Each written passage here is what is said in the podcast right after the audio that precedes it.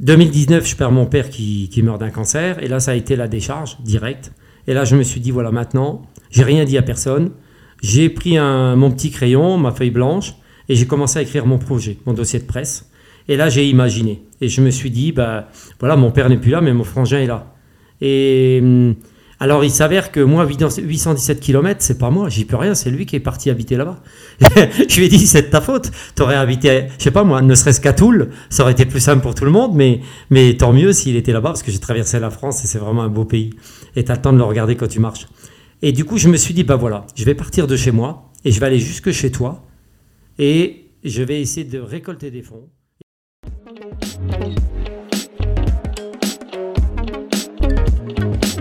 Confidence sportive, le podcast qui parle des émotions du sport.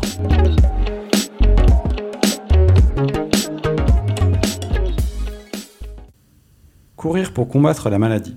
Marcher 817 km en 12 jours du 6 au 18 juin dernier. Traverser la France, de la Moselle à l'Aude, pour récolter des fonds en faveur de la lutte contre le cancer. C'est le défi qu'il s'est lancé. L'athlète multiple champion du monde en marche athlétique. Un exploit hors du commun, plein d'émotions à tous les sens du terme, avec Philippe Bonneau. Comment ça va Philippe? Ça va, bonjour. Philippe, ravi de t'avoir dans, le podcast. On est en face à face, premier euh, épisode euh, enregistré à mon domicile, donc je suis super content euh, de t'avoir à mes côtés. Philippe, on va parler ben, de ta carrière et aussi de ton fameux défi que tu t'es lancé qui est assez incroyable. quels sont tes premiers souvenirs pour commencer dans le sport en étant enfant? Alors tout d'abord, merci de me recevoir. Comme tu dis chez toi, c'est très sympa. Et euh, donc mes tout premiers souvenirs ont été, euh, comme tous les enfants de l'époque, c'était euh, jouer au football. Voilà, c'était dans un club de foot à la RS Mani, je me rappelle. Et, voilà, j'ai fait mes premières armes en jouant au foot. je devais avoir à, peine 7 ans. Hein. Donc tu as commencé par le football. On était loin de l'athlétisme alors. Oh là là, on y était très très loin, ouais. Et tu jouais quel, euh, quel poste? Alors j'ai joué euh, sur le terrain, je me souviens plus, mais par contre après ça a été, euh, j'ai joué jusqu'en junior honneur.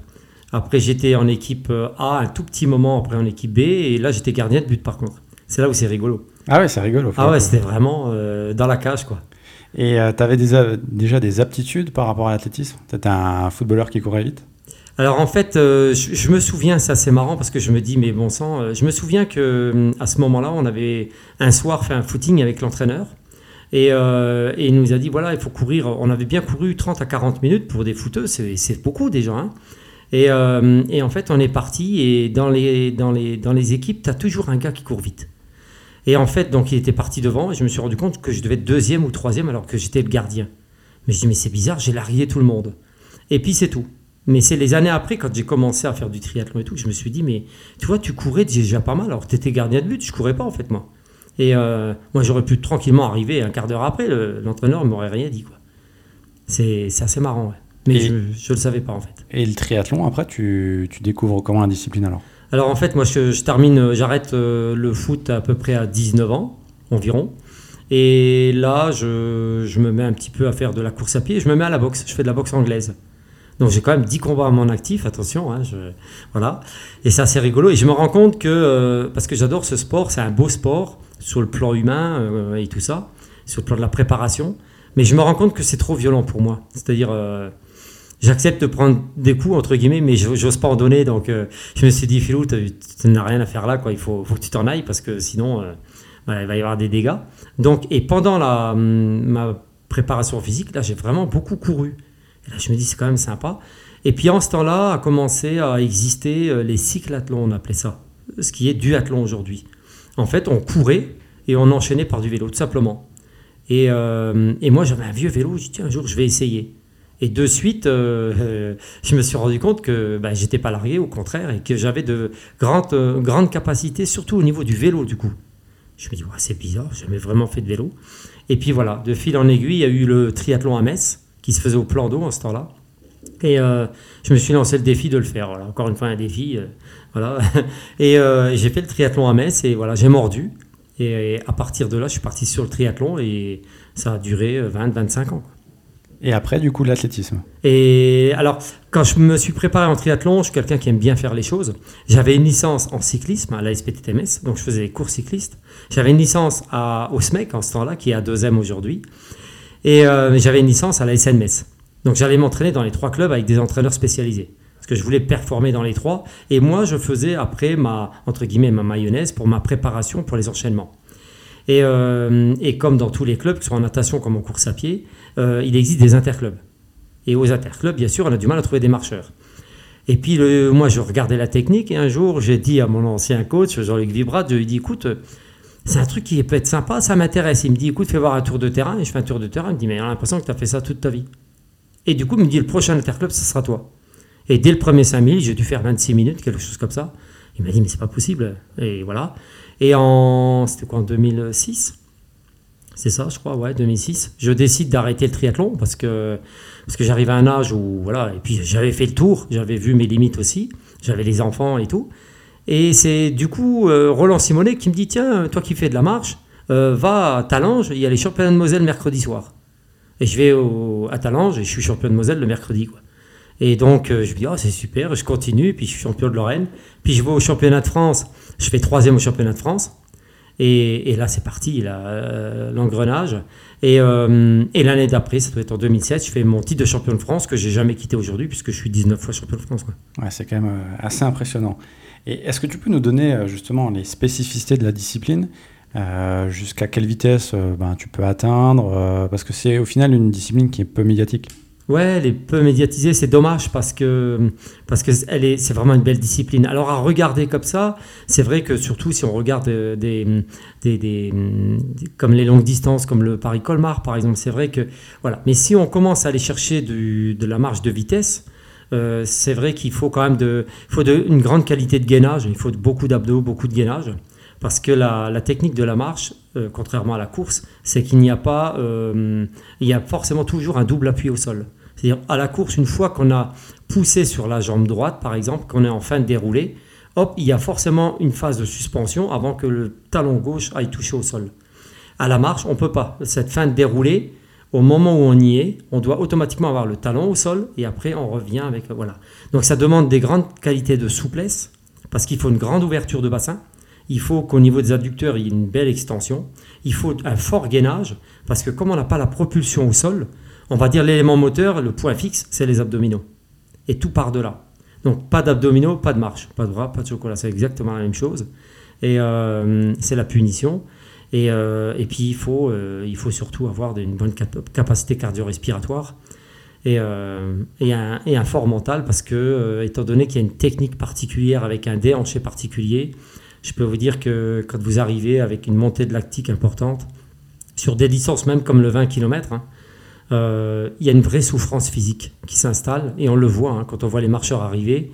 Ils sont souvent dans un état où on voyait d'anciens marathoniens avant arriver et qu'on voit plus aujourd'hui. Sauf que les marcheurs aujourd'hui, on les voit encore arriver comme ça, c'est pas pour rien. Mais euh, c'est vraiment une belle discipline parce que quand vous êtes vraiment bien, moi quand je suis bien, euh, souple et, euh, et en rythme, j'ai l'impression d'être sur mon vélo en fait. J'ai l'impression de pédaler, on a l'impression de voler au-dessus du sol.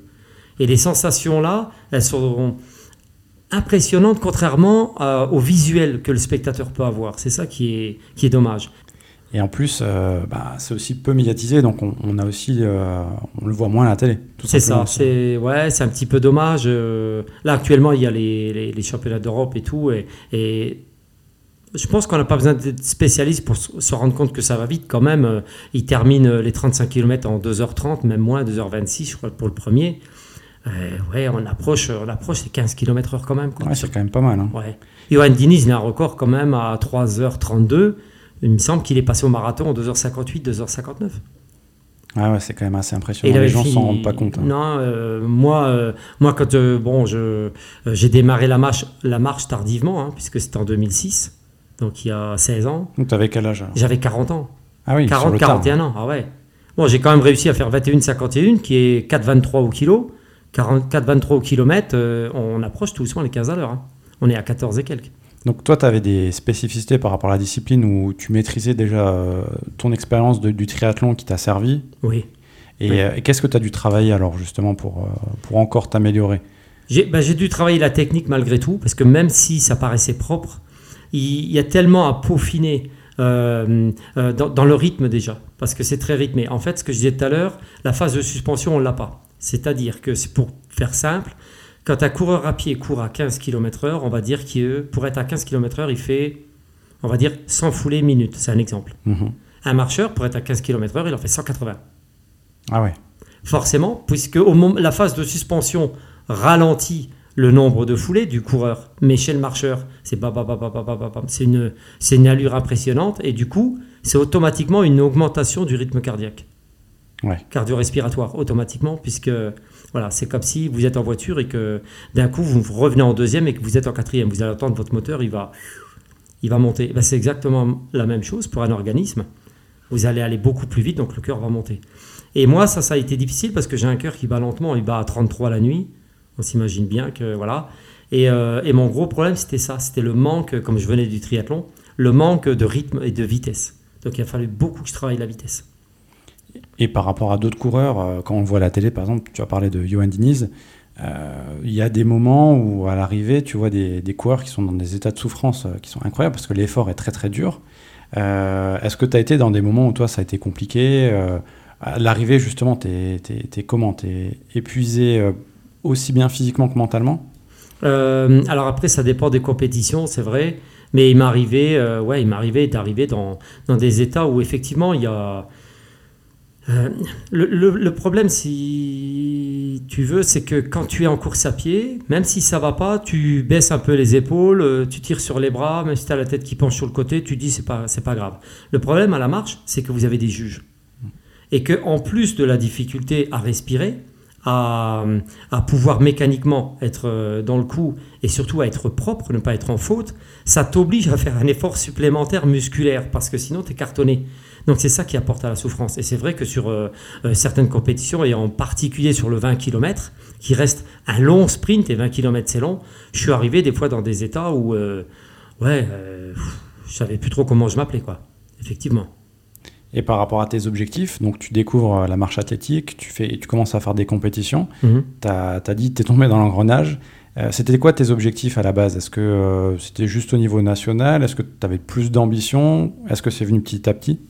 Ah, moi, je suis un, moi, je suis un perfectionniste et je suis un, un- homme de défi. Moi, j'adore les défis et je veux toujours aller. Quand je vais chercher quelque chose, là en particulier, euh, on parle de la marche, euh, je veux aller jusqu'au bout du bout. Je veux tout connaître, la tactique, la technique, le niveau, le et, euh, et je veux et je, je me suis, je me suis pas donné de limite au départ. La preuve, c'est que j'arrive au championnat de Moselle, je gagne. Bon, bah, je gagne. Je me dis, bah, j'étais au championnat de Moselle, bah, il faut aller au championnat de Lorraine. Pour moi, c'est une logique. Je gagne les championnats de Lorraine, je vais au championnat de France. Je gagne les championnats de France, je vais au championnat d'Europe et ainsi de suite. J'ai été jusqu'à gagner les World Master Games. C'est les Jeux Olympiques Master. Peu de monde connaît, ça. Pourquoi? Parce que c'est une fédération privée. Et je suis à Turin, je ne sais plus en quelle année c'était, euh, peut-être en 2013 ou 2012. Et j'ai gagné les Jeux Olympiques Master, ouais. Et pourquoi c'est privé du coup? C'est pas rattaché à la C'est pas, fédération? c'est pas rattaché. euh, par exemple, les perfs que j'ai fait là-bas ne me sont pas sur mon bilan national de la Fédération française d'athlétisme parce que euh, ça n'est pas la World Master Association qui, qui organise ça. Donc c'est pas reconnu sur le plan fédéral. Donc c'est pas. C'est deux privés qui ont, c'est des Hollandais, je crois, qui ont mis ça en place. Mais il s'est organisé, mais d'une main de maître. hein. Moi, j'y suis allé une fois. euh, C'était impressionnant, quoi. Mais il y avait tout- toutes les disciplines. hein. Donc c'est comme la Diamond League, mais vraiment privé. Voilà, c'est ça, c'est privé quoi. Et, euh, et le problème c'est que euh, bah, la, ça figure pas sur mon sur mon bilan sportif au niveau de la Fédé quoi. Ouais, puisque c'est privé, donc du coup ils, ils le Ouais. prennent pas forcément en compte. Ils le prennent pas ouais. Ok. Est-ce que tu as des motivations au quotidien justement par rapport euh, à la marche athlétique? Est-ce que tu as des modèles dans le sport ou ailleurs qui justement t'ont poussé à te dépasser? Moi mon modèle c'était mon père de toute façon donc euh, voilà. Donc à partir de là euh, après je je peux pas parler vraiment de modèle mais euh, j'apprécie j'apprécie le sport quand il est bien fait. Et je sais ce que c'est que de vouloir bien faire un sport le, ce que ça demande comme, comme sacrifice, comme travail, comme, euh, et ainsi de suite. Donc euh, quand je vois un athlète, quelle que soit la discipline, que ce soit en gym, en natation, en course à pied, en trail ou en ce qu'on veut, je m'imagine le travail qu'il y a derrière. Et moi, ça me, ça, me, ça me pousse au respect parce que je me dis, bon sang, quel... euh, Et, et, et, donc, le gars-là me donne envie de, de, de, de, de bien faire parce que je me dis, tu vois, t'es pas le seul à vouloir bien faire. Mais je pense que ce que je dis là et ce que je ressens, c'est pareil pour un, un gars qui fait du théâtre et qui est passionné. Je, je suis un passionné, voilà. Et euh, le gars qui fait de la peinture, il va faire la même chose parce qu'il va faire 3000 tableaux. Et au 3000, 3 millième tableau, il va encore apprendre des choses. Moi, c'est ça qui m'intéresse aujourd'hui. Je vais sur 58 ans. Je ne vais pas dire qu'à chaque entraînement, je découvre quelque chose. Mais voilà, j'ai un diplôme aussi, un diplôme universitaire optimisation de la performance sportive. J'adore euh, comprendre comment le corps fonctionne sur un plan biomécanique, euh, cardio-respiratoire, musculaire, articulaire. Et je, me sers de mon corps comme expérience. Et je me dis, c'est extraordinaire.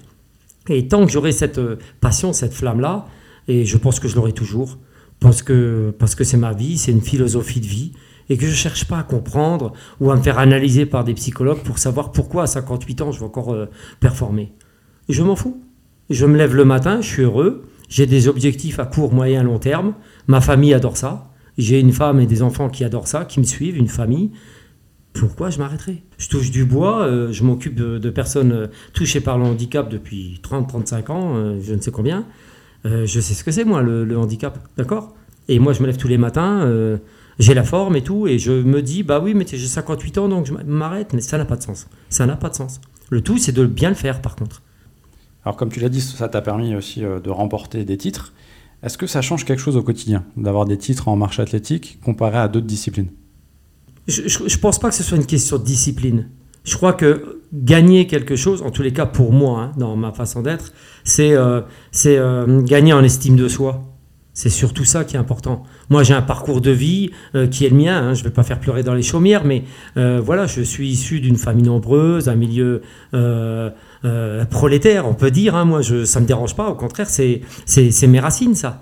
Et, et, quand on sort de là et qu'un jour, on est champion du monde, même si c'est master, quand on est champion du monde, qu'on est sur la boîte et qu'on entend la Marseillaise, je peux vous dire qu'on se rappelle que quand on avait 7 ans, on était 10 autour d'une table à manger un bout de pain, par exemple. Vous voyez ce que je veux dire? Donc ça, ça c'est une vraie force, ça.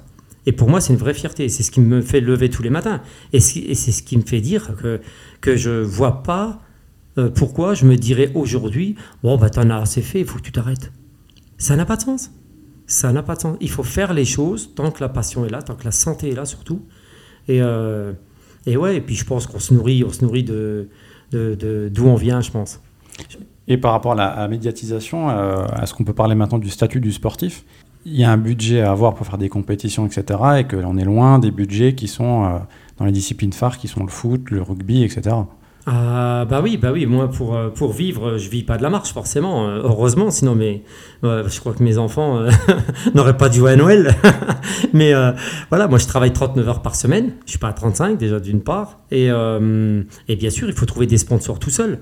Euh, quand une discipline n'est pas médiatisée, c'est d'autant plus difficile. Euh, ben voilà, il faut chercher des sponsors tout seul euh, et se débrouiller pour avoir une paire de baskets par-ci, un short par-là. et encore, ça c'est le moins coûteux. Ce qui est coûteux, c'est les déplacements.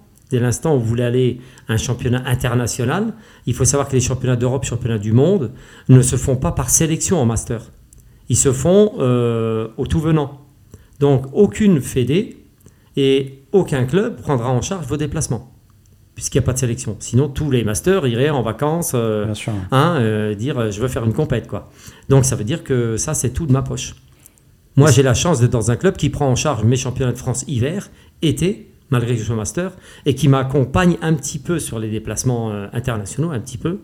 Et, et puis voilà, et puis qui me donne une petite bourse pour fonctionner, qui représente en moyenne 100 euros par mois. Quoi à des moments dans ta carrière, ça a pu peser, ça, ce, manque de... Ah ouais, c'est violent, ouais. C'est usant. Et euh, même, c'est pas que j'ai senti, c'est que le plus difficile pour moi, c'est ça. L'entraînement, je sais faire, hein. j'adore. Me dépasser, j'adore. Euh, c'est mon terrain de jeu, ça. Par contre, aller dans la communication, aller chercher de l'argent et se dire que d'un côté, il y a les capacités, il y a l'envie, il y a la motivation, mais de l'autre côté, il n'y a pas les moyens. Et là, tu te dis, et moi, je parle en tant que master. C'est ce que je disais. Quand je vois qu'aujourd'hui, on a des jeunes qui veulent aller vers le haut niveau, qui vont peut-être aller à Paris 2024, et à qui on demande de performer avant d'aider, c'est le poil mérisse, quoi. Je veux dire, euh, moi j'ai 58 ans, je me dis, Philou, euh, voilà, t'as as 57 ans, 58 ans, euh, mais malgré tout, je, je me considère comme un athlète, point. Et j'ai mon travail, moi je parle, c'est vraiment une, c'est pas un travail, mais c'est un devoir de montrer aux jeunes à l'avenir que bah, et au moins jeune, mais, mais, mais qu'il faut faire du sport parce que moi, c'est, le sport, c'est l'équilibre, c'est l'ouverture vers les autres, c'est la santé, c'est, c'est plein de choses comme ça. Et puis, je crois, je suis un passionné, je suis un passionné, donc. Bah, de toute façon, ça, on l'entend dans ta voix. Ah, ça s'entend Bon, bah, c'est bien. et à travers ton parcours, euh, on, le sent en tout cas. Donc ça, c'était la première partie par rapport à, ton aspect euh, de la compétition de la marche athlétique. Tu t'es lancé dans un projet un peu fou. Est-ce que tu peux nous dire euh, voilà, ce que c'était 817 km à la marche Comment ça t'est venu? Est-ce que tu peux nous raconter? Oui, c'est assez particulier. Alors en fait, moi je, dis que le sport, c'est la santé, hein, quand tout va bien, c'est le partage et tout ça. Et ben là, j'étais dans le partage. Euh, je me dis, voilà, euh, 7 fois champion du monde, 7 fois champion d'Europe, des records de France, 19 fois champion de France, c'est bien. Mais euh, il arrive un âge, où, au départ, tu veux que gagner, gagner, gagner. Voilà, c'est comme un gosse de 12 ans. Euh, c'est vrai que, comme je disais la dernière fois, j'ai 58 ans, mais j'ai la motivation d'un cadet. Donc j'y peux rien, c'est comme ça. Mais il y a quand même un moment où euh, la vie t'amène, une fois que tu as eu les enfants, la famille, ainsi de suite, à te dire que bah, les coupes, tout ça, j'en ai plus des coupes, j'ai tout donné, je donne tout, de toute façon, je garde plus rien. Et tu te dis, il faut que ça serve aussi à autre chose et que on peut pas toujours se regarder nombril et regarder sa coupe le soir en disant, moi je suis fort, j'ai gagné tout ça. Il y a un moment où il faut servir aussi euh, les autres à travers, euh, à travers ce que tu sais faire. Et moi, ce que je sais faire, c'est c'est marcher. C'est faire du sport en tous les cas. Et euh, il s'avère qu'en 2011, euh, mon frère est touché par un cancer, donc il est opéré. Euh, voilà, il habite dans le sud aujourd'hui. Et, et de suite, j'ai eu l'idée de me dire voilà, qu'est-ce que je peux faire avec ce que je sais faire, donc le sport, pour. je sais pas, ça, cherchait dans ma tête. Je me dis il faut que je fasse quelque chose. Voilà. 2019, je perds mon père qui, meurt d'un cancer, et là, ça a été la décharge directe. Et là, je me suis dit voilà, maintenant, j'ai rien dit à personne j'ai pris mon petit crayon, ma feuille blanche, et j'ai commencé à écrire mon projet, mon dossier de presse. Et là, j'ai imaginé. Et je me suis dit, bah, voilà, mon père n'est plus là, mais mon frangin est là. Et hum, alors, il s'avère que moi, 817 km, c'est pas moi, j'y peux rien, c'est lui qui est parti habiter là-bas. je lui ai dit, c'est de ta faute. Tu aurais habité, je sais pas moi, ne serait-ce qu'à Toul, ça aurait été plus simple pour tout le monde, mais, mais tant mieux s'il était là-bas, parce que j'ai traversé la France et c'est vraiment un beau pays. Et tu as le temps de le regarder quand tu marches. Et du coup, je me suis dit, bah voilà, je vais partir de chez moi et je vais aller jusque chez toi et je vais essayer de récolter des fonds. Et symboliquement, je te déposerai un chèque dans la main au moment où j'arriverai chez toi. Je savais que j'irais au bout. C'était pas un problème. C'était pas un problème. J'avais décidé. Et c'est là où je me dis que la préparation mentale aussi est importante parce que je suis aidé par un préparateur mental depuis 2015. Mmh. Alors j'ai une très grosse force mentale, sans, sans exagérer les choses, mais mais euh, lui me connecte à des. Euh, voilà, c'est Didier Chenet, les préparateurs mentaux, c'est mon beau-frère, j'ai vraiment de la chance. Euh, et, et, c'est vrai que c'est un soutien important. Et voilà. Et donc, voilà, c'est parti de là. Et j'ai écrit mon projet. Et puis, je l'ai transmis à, la presse. Je l'ai envoyé à certaines presses locales, télévisées, presse écrite et radiophonique. Et boum, c'est parti. Et là, du coup, on est, on est sur quelle année? Parce que du coup, est-ce que ça a été décalé avec le Covid, je crois? Oui, ça a été décalé. Alors en fait, moi, j'étais prêt à partir il y a un an en arrière. Et j'ai été coincé en fait parce qu'il y avait le couvre-feu. Et comme je voulais marcher entre 5h du matin et minuit le soir, je pouvais plus parce qu'il fallait qu'on soit rentré à la maison à je sais plus quelle heure et tout. Donc j'étais bridé et je me suis dit est-ce que c'est vraiment le bon plan? Parce que euh, ben, il y a quand même le Covid, il y a les risques de contamination et tout ça bref. Alors je me suis dit, écoute, tu vas repousser d'une année. Pour moi, c'est difficile, hein, parce que moi, je suis bélier. Hein. C'est tout de suite et maintenant. Si, si on attend, je passe à autre chose. Et, euh, et là, j'ai progressé, j'ai été patient et j'ai bien fait. Parce que j'ai trouvé, trouvé d'autres partenaires, j'ai pu encore peaufiner mon projet et je l'ai même beaucoup revu. Et euh, à partir de là, c'était décembre 2021, euh, donc l'année dernière. Là, j'envoie mon dossier de presse et tout de suite, j'ai des retours des médias en disant voilà, on vient chez vous, France 3, Moselle TV, France Bleu et ainsi de suite, l'aurait pu. Et hop, hop, hop, les journalistes arrivent euh, et on commence à communiquer là-dessus. Et à partir de là, à partir du début janvier, on va dire, jusqu'au jour où je suis parti. Euh, là, c'était six mois non-stop. Non-stop. Ça a été, ça a été, euh, c'est marrant ce que j'allais dire, ça a été une horreur. Mais aujourd'hui, c'était extra. Mais non, mais franchement, Euh, ça sonnait à 7h le matin, ça se finissait à 21h le soir. Et encore, euh, ma fille en communication, qui s'est occupée de la communication, euh, je lui ai envoyé des mails en pleine journée, je lui ai envoyé des SMS, je dis ce soir, il faut qu'on fasse ça, ça. Et en mangeant le soir à 21h, parce que je quitte à 21h le boulot, et, on travaillait, on renvoyait les mails, il était 22, 23h. Et, et c'est impressionnant le travail que ça demande, de préparation. Bon, parce que je suis un gars poitilleux aussi, mais malgré tout, il faut répondre aux sponsors, il faut solliciter, faut solliciter les médias à nouveau, il faut leur répondre, il faut préparer l'affiche, il faut préparer le matériel, il faut faire des week-ends de préparation, il faut préparer l'équipe. J'ai rencontré des gens extraordinaires à travers ce projet-là. C'est là où c'est intéressant. C'est là où tu te dis, voilà, j'ai été chercher quelque chose, je l'ai trouvé. Mais ça a été un boulot, ouais, 24 heures sur 24. Et au moment de partir, le journaliste me dit voilà comment vous êtes là, qu'est-ce que vous ressentez? Je lui dis je suis épuisé. Je suis parti épuisé. Donc en fait, au moment du départ, tu te mets dans ta bulle et c'est bon, tu es parti. Je suis ressorti de la bulle. Même pas quand j'enlace mon frangin à l'arrivée, je, lui donne euh, symboliquement le chèque. Je me retourne et je vois les gens en face de moi. Et seulement à, ce moment-là, je, je repose les pieds au sol à ce moment-là seulement. Et ce qui me vient à l'idée, la première idée que j'ai en tête à ce moment-là, c'est là que je vois que je me reconnecte au, monde extérieur, même si j'étais toujours aware, hein, comme disait notre ami, euh, parce que rien ne m'échappait. Et à ce moment-là, je me dis, purée, quel risque tu as fait prendre à ta fille? Ça, c'est marrant. Parce qu'elle, elle me sécurisait dans, les lives sur Facebook tous les soirs. Et, et, franchement, on a frôlé la correctionnelle une paire de fois parce que quand tu as des 38 tonnes qui te passent à 60 cm, à 90 km/h, tu as l'impression que tu as le pneu euh, sur la jambe. Quoi. Et, euh, mais on n'avait pas le choix, on était limite par moment. Euh, et je me suis dit, c'est marrant cette, cette image que j'ai. Et, et j'avais pas mal. C'est pour ça que quand on me dit c'est un gros périple, c'est un gros défi, c'est. Je sais pas comment dire. C'est-à-dire que j'étais j'étais dans mon monde à moi. Quoi. Ça, ça, par contre, j'ai du mal à expliquer. Euh, et, je ne sais pas comment faire parce que ça peut paraître presque prétentieux que de dire euh, j'ai pas mal. Euh. Non, j'avais. En fait, j'ai oublié tout ça. J'ai chanté tout ça. Tous les matins, j'étais en direct avec France Bleu quand le journaliste me disait Vous êtes où? Je ne savais pas où j'étais. Et l'équipe me conditionnait le matin à 7h, me dit Écoute, on est à Chalon-sur-Saône. Tu vas arriver ce soir à un tel, un tel. Mais moi, j'ai une technique, si vous voulez, c'est que si je commence à me dire où je suis, quelle heure il est, combien j'ai de kilomètres, ces informations-là, elles sont nuisibles à mon cerveau. Il va être 8 heures du matin, je suis parti à 7 heures. Et je dois marcher jusqu'à 21 heures ce soir. Mon cerveau va dire Ah bon, il n'y a que une heure. C'est une information qui sert à rien, ça pour moi. Donc je ne veux pas savoir. Je dois marcher, je marche. C'est tout. je ne veux pas d'information, ni de temps, ni d'espace. Et au-delà du physique, tu as dit que la partie mentale était importante. Euh, comment tu t'es préparé justement au périple, au fait que bah, ça allait être dangereux, tous les aléas en fait qu'il faut pour se dépasser, parce que physiquement, comme tu l'as dit, tu étais prêt. Ouais, mais oui, physiquement j'étais prêt. j'ai pas mal marché avant, hein, c'est vrai.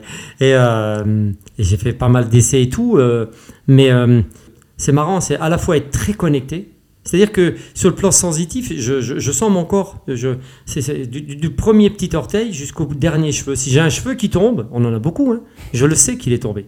il y a des moments quand je marchais, j'avais mal au gros orteil, par exemple. Ben, il m'arrivait de marcher euh, sur les quatre qui me restaient. Et lui, je le mettais au repos. Et il m'arrivait de pianoter, par exemple, passer du petit orteil euh, au quatrième et du quatrième au, au petit. J'ai des techniques comme ça de marche où je mets un orteil au repos pendant 10 minutes, un quart d'heure, et puis je sens qu'il est bien, il est détendu, le muscle se relâche, et on retravaille tous ensemble. Voilà, c'est tout ça qui a fait que j'ai une maîtrise, de, une sensation fine de mon corps. Je sais que mon podologue aime bien travailler avec moi, parce que je lui dis j'ai besoin de sentir le sol.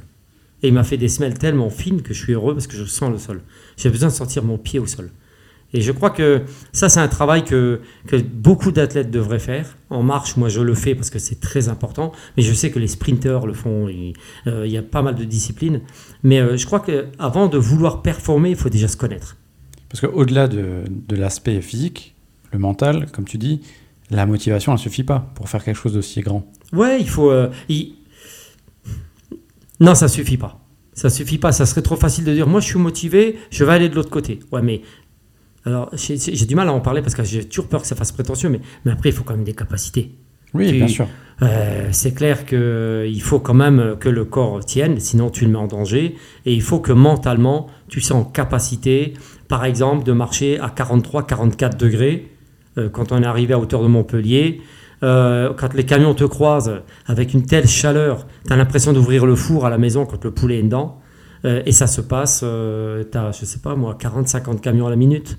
Ah ouais. quand ça dure 10 heures avec le bruit, si le cerveau, s'il n'y a pas une, une- des qualités mentales là derrière, d'abstraction de, de, de- et, et autres, et de gestion, et de la douleur, la douleur auditive, le, ce qui m'a fait le plus souffrir, c'est le, le bruit. Le bruit des voitures et des camions. Ça, ça, ça a été très difficile. Ça joue sur ton système nerveux, sur la fatigue, sur c'est plein de- et, et effectivement, là, il faut des capacités, je dirais, mentales, parce que sinon, tu fais 10 minutes, tu prends le bus. Parce qu'au niveau du chemin, donc, du coup, euh, parcouru, du périple, t'es passé sur. euh, c'était comment? C'était des sentiers, c'était de la route, c'était un mix? Je, je suis passé par la route. J'ai fait beaucoup, pratiquement que de la Nationale 7, c'est pour dire quoi.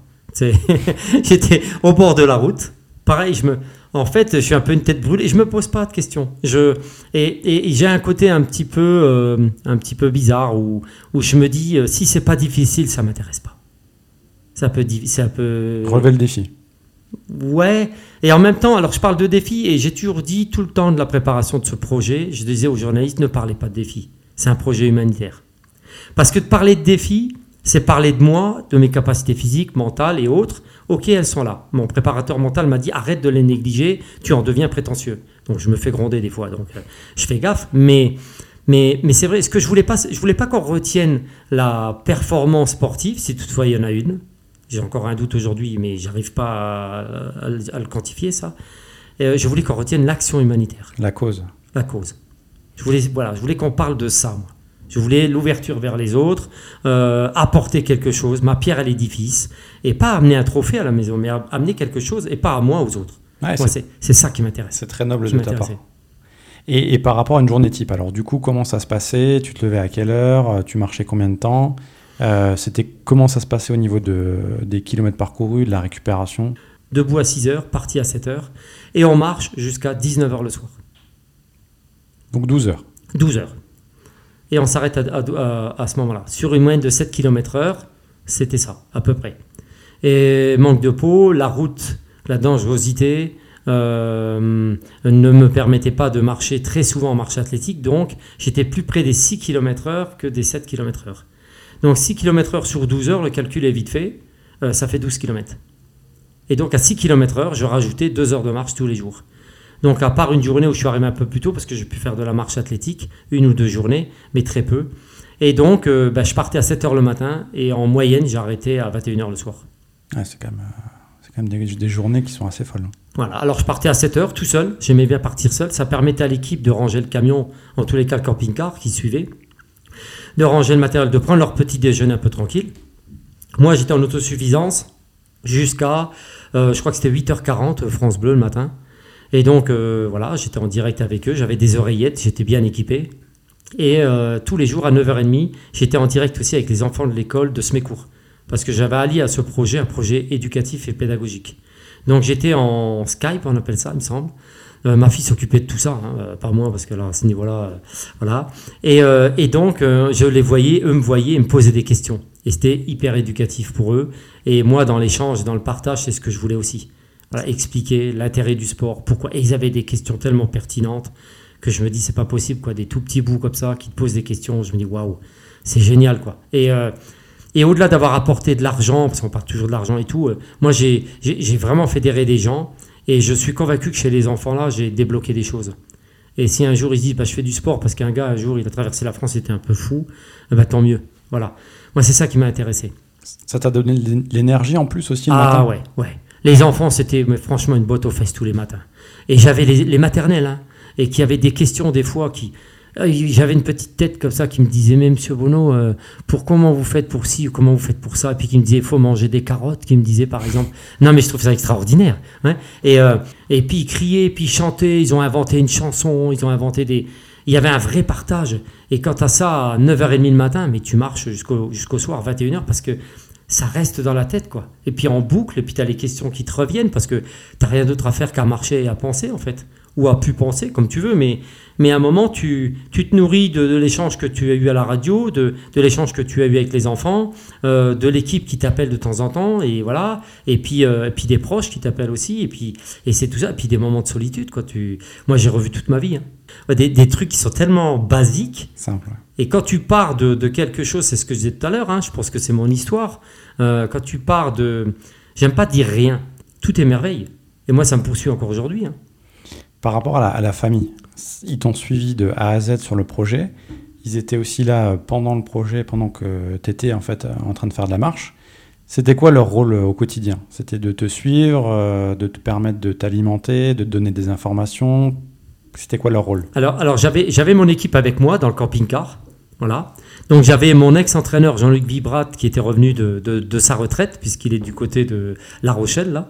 Et donc lui son rôle était de, m'accompagner dans les décisions tactiques, techniques sur le plan, euh, sur le plan de la marche et de s'occuper du, du camping-car, rouler le camion, euh, faire les tracés des routes, nous arrêter le soir, euh, s'occuper de l'électricité sur place, ainsi de suite. Voilà, toute cette cette organisation logistique là. J'avais ma fille qui, elle, avait vraiment un gros boulot aussi, puisqu'elle s'occupait de mes soins, kiné. Donc on avait tout le matériel, euh, et puis elle a vraiment assuré là-dessus. Euh, parce qu'il fallait. Euh, les soins kiné étaient extraordinaires. Hein. C'était minimum une demi-heure, trois quarts d'heure tous les soirs.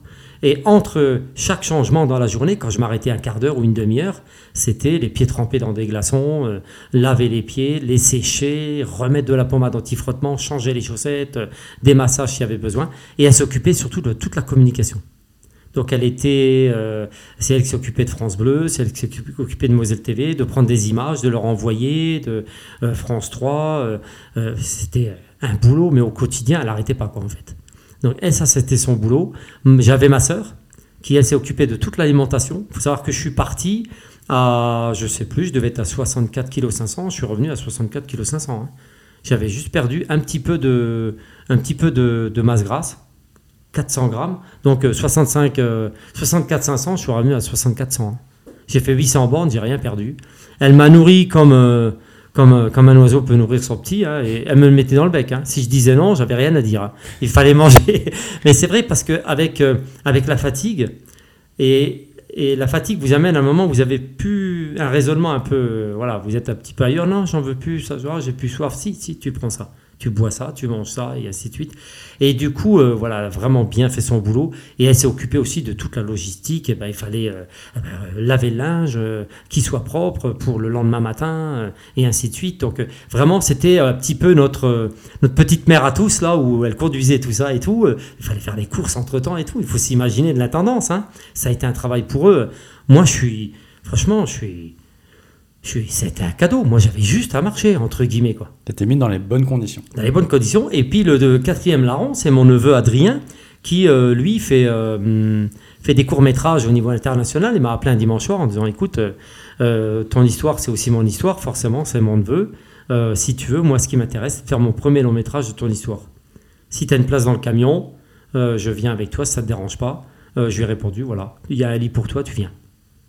Et donc, euh, même dans les mois qui précèdent le départ, on a fait deux week-ends complets avec le camping-car. Euh, il a tout filmé déjà à ce moment-là. Donc, il est en train de préparer un long métrage qui devrait normalement être euh, sorti début 2023, peut-être fin d'année, je ne sais pas. Mais voilà, cette histoire-là va être, sur un long métrage. Je trouve ça très important parce que sur le plan éducatif, pédagogique, sur le plan de la transmission, euh, les gens vont voir de l'intérieur comment on peut préparer un projet comme ça. le tout, c'est pas de, se frotter le ventre et de dire regardez-moi, encore une fois, c'est pas ça la chose, on s'en fout. Euh, mais c'est de dire voilà, tout est possible. c'est une bonne idée, puis ça laissera une trace aussi par rapport à. Ça laisse une trace et ça explique des, petits détails que, que les gens ne se rendent pas compte. Par exemple, les chaussures, euh, on avait deux tailles de chaussures, par exemple. Parce que les pieds gonflent tellement que l'après-midi, j'avais pas les mêmes chaussures que le matin. Par exemple, c'est un détail. Euh, effectivement, souvent, je l'ai dit au reportage quand je passais sur France 3, euh, j'ai traité mes pieds au citron deux mois, deux mois et demi avant, tous les matins. Et à, et la kiléine, une pommade spéciale tous les soirs. Et des rituels comme ça à voir avant, une préparation. Je suis pas parti comme ça avec le sac à dos en me disant salut, je reviens et dans 800 bornes, on se revoit. tout était prévu jusqu'au au, moindre détail. Le, vêtement, la basket, j'ai essayé quatre paires de baskets avant de trouver la bonne. Est-ce que tu as une anecdote par rapport à des gens que tu as rencontrés sur le parcours qui, euh, justement, te connaissaient pas, qui voyaient ce que tu étais en train de faire et qui ont peut-être eu un mot pour toi? Est-ce que tu as eu des, anecdotes ou des témoignages? Ouais, euh, en particulier, je me souviens d'une dame qui avait, qui avait dû voir mon camion, parce que mon camion était équipé de mon affiche, c'est obligatoire, hein, en plus des, des, gyrophares et autres, pour signaler la manifestation. Et sur l'affiche, effectivement, c'était marqué Traversée de la France pour la Ligue contre le cancer, et, ou la lutte, comme on veut. Euh, et, la dame avait dû voir mon camion parce qu'elle vient vers moi, elle ouvre sa fenêtre et je me dis, elle va me demander une rue ou sa rue, mais moi j'habite pas là, je vais essayer de l'aider. et elle avait quasiment les larmes aux yeux et elle me regarde, elle me dit, je vous remercie pour ce que vous faites. C'est impressionnant, merci beaucoup, merci monsieur, merci, merci, merci. Et là, ben, moi je descends de quatre étages d'un coup parce que je me dis, mince, euh, je savais pas quoi répondre. Je dis, bah, madame, euh, euh, ben merci. et, je lui réponds un truc, je lui dis, euh, je crois qu'on était du côté de Montpellier, pas loin de Béziers, je dis, madame, j'arrive demain, c'est l'arrivée, c'est bientôt l'arrivée, je ne sais pas quoi lui répondre. Et elle referme sa fenêtre et elle part, euh, je pense qu'elle est en pleurs, mais comme elle est venue, mais je me suis dit, elle arrive d'où, elle part où? Waouh et je continue à marcher. Voilà, ça, ou, ou un gars qui m'arrête dans une terrasse, euh, il y avait plein de monde, c'est le gars qui traverse la France à la marche et tout. Ben, il me parle à moi, qu'est-ce qui, comment il le sait? Ben, Il a dû voir le camion, il voulait faire un selfie. Et puis moi, toujours barré dans, mon, dans, mon, dans, ma journée, mes kilomètres à faire, je dis qu'est-ce que je fais? Je je vais faire demi-tour. Donc j'ai fait demi-tour, et puis hop, ça a été des selfies, des choses comme ça, et puis hop et je repars, quoi. C'est ça, et puis euh, et j'ai eu un coup de téléphone une fois d'une petite mamie qui avait, euh, qui avait voulu à tout prix me, donner de l'argent. Et pour elle, la somme était modique. Euh, et, et, c'était marrant. Et puis elle avait transmis cet argent par l'intermédiaire d'une sœur à moi qui habite sur le même palier. Et voilà, des petits bouts. J'en parle là parce que je cite pas son nom ni la somme. Et elle me dit c'est pas beaucoup, mais c'est important pour moi ce que vous faites. Et elle m'a appelé un jour au téléphone. C'est assez marrant. Et elle m'a expliqué un petit peu euh, euh, son parcours de vie, en particulier celui de sa fille. Et je me dis, tu vois, tout ce, c'est incroyable. Alors, ce que je raconte là, certains vont dire, bah ouais, bon, une dame l'appelle, qu'est-ce qui se passe, quoi. Mais pour moi, c'est hyper important ça. La transmission, l'écoute, le, respect. La, dame devait avoir, je sais pas, 80, 85, 90 ans. Elle me parle à moi pour me remercier un, un après-midi. Je suis sous 40 degrés sous le soleil. Elle me demande si ça va. Moi, je lui dis, mais vous, ça va comment? Et moi, cette discussion-là, je l'ai. Elle est ancrée, je l'ai, je l'ai enregistrée et, et, je me dis voilà ce que j'étais venu chercher, j'ai trouvé. C'est aussi simple que ça. Par rapport à, tout ça, l'arrivée et la suite, euh, tu as eu le sentiment du devoir accompli? C'était quoi euh, tes émotions par rapport à ça? Euh, Sur le sentiment du devoir accompli, du travail bien fait, parce que j'adore le travail bien fait. Et et en même temps, euh, comme, comme une boucle qui, qui, se bouclait en fait. Il fallait que je le fasse. J'ai toujours dit, il faut que je rentre dans un tunnel et que je ressorte de l'autre côté. J'avais besoin pour moi, il y avait comme une forme, pas d'égoïsme comme ça. J'en avais besoin pour moi aussi. Voilà. Euh, donc, euh, et, c'est pour ça que je disais tout à l'heure, durant toutes ces heures où j'ai marché, où j'ai marché, j'ai pensé à, toutes les étapes de ma vie. C'est un truc, c'est c'est un truc de fou. À un moment, tu penses à un truc et tu te souviens d'un souvenir quand tu étais à l'école, tu avais 7 ans, 8 ans, 9 ans. Tu te souviens quand tu jouais avec tes potes et tout. Parce que c'est des heures. Et, je me dis, mais pourquoi je pense à ça maintenant? Ben ouais, ben voilà. Et donc, euh, et, donc, au moment où j'arrive, ouais, effectivement, je me dis, euh, je me dis, c'est quand même un truc de fou, quoi. C'est parce, que j'arrive sans douleur, sans rien, et, je me dis, presque il faut pas dire que j'ai pas mal parce que les gens vont dire mais c'est pas possible on fait 817 km à pied le mec il arrive et te dit que c'est normal. Alors je ne sais pas comment l'expliquer moi ça je c'est je, je, sais pas. En tous les cas euh, je me sens plus apaisé depuis ouais. Je pense que ça a été une, une, une auto-psychanalyse, j'en sais rien. Euh, mais mais je, je, suis arrivé là beaucoup parce que j'ai été par, aidé par mon préparateur mental aussi. Voilà.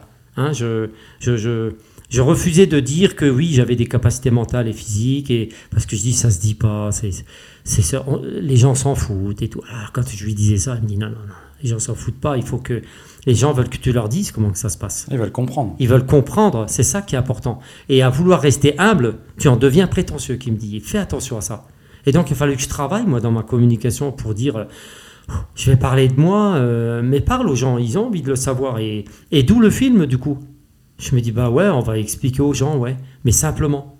Il faut, euh, il faut vulgariser la façon de parler aux gens, il faut leur rendre accessible, il ne faut pas que ce soit un acteur américain qui le fasse. Euh, et voilà, il faut que, pas que ce soit non plus un personnage de bande dessinée. Euh, voilà, moi je suis comme tout le monde, je me lève le matin, j'ai des enfants, euh, j'ai des, voilà, des passions, euh, je suis issu d'une, je disais, d'une famille modeste, nombreuse, euh, et tout est possible. Je crois que le tout, c'est simplement de le vouloir, d'être passionné surtout, et tout est possible. Je, euh, euh, euh, moi, je crois, je crois à la théorie périphérique des émotions. Par exemple, il m'arrive quand je suis en compétition et que je suis avec un adversaire et qu'il reste 800 mètres, on n'est plus que tous les deux. Je souris quand je finis. Et je peux vous dire qu'à l'intérieur, je pleure. Mais je souris et je le regarde. Et comme je souris, je suis détendu. Et comme je suis détendu, je suis performant. Parce que si je commence à crisper au niveau de la mâchoire, je vais crisper au niveau des trapèzes, je vais crisper au niveau des épaules et je vais me bloquer. Et il va gagner le maître que moi, je ne vais pas gagner. Et quand je souris, je, je le pulvérise, lui, parce qu'il se dit, punaise, il est en train de sourire, moi, il est en train de souffrir. Et à la fois, je, je, je, je vais gagner parce que je, je me fais plaisir et tellement plaisir que je vais, et que je vais gagner, quoi, tout simplement. Ouais, bah, c'est ça. En dehors du sport, justement, euh, qu'est-ce qui te procure des émotions au quotidien? Qu'est-ce que tu aimes bien? Qu'est-ce qui te fait euh, justement, euh, je sais pas, te sentir euh, différent?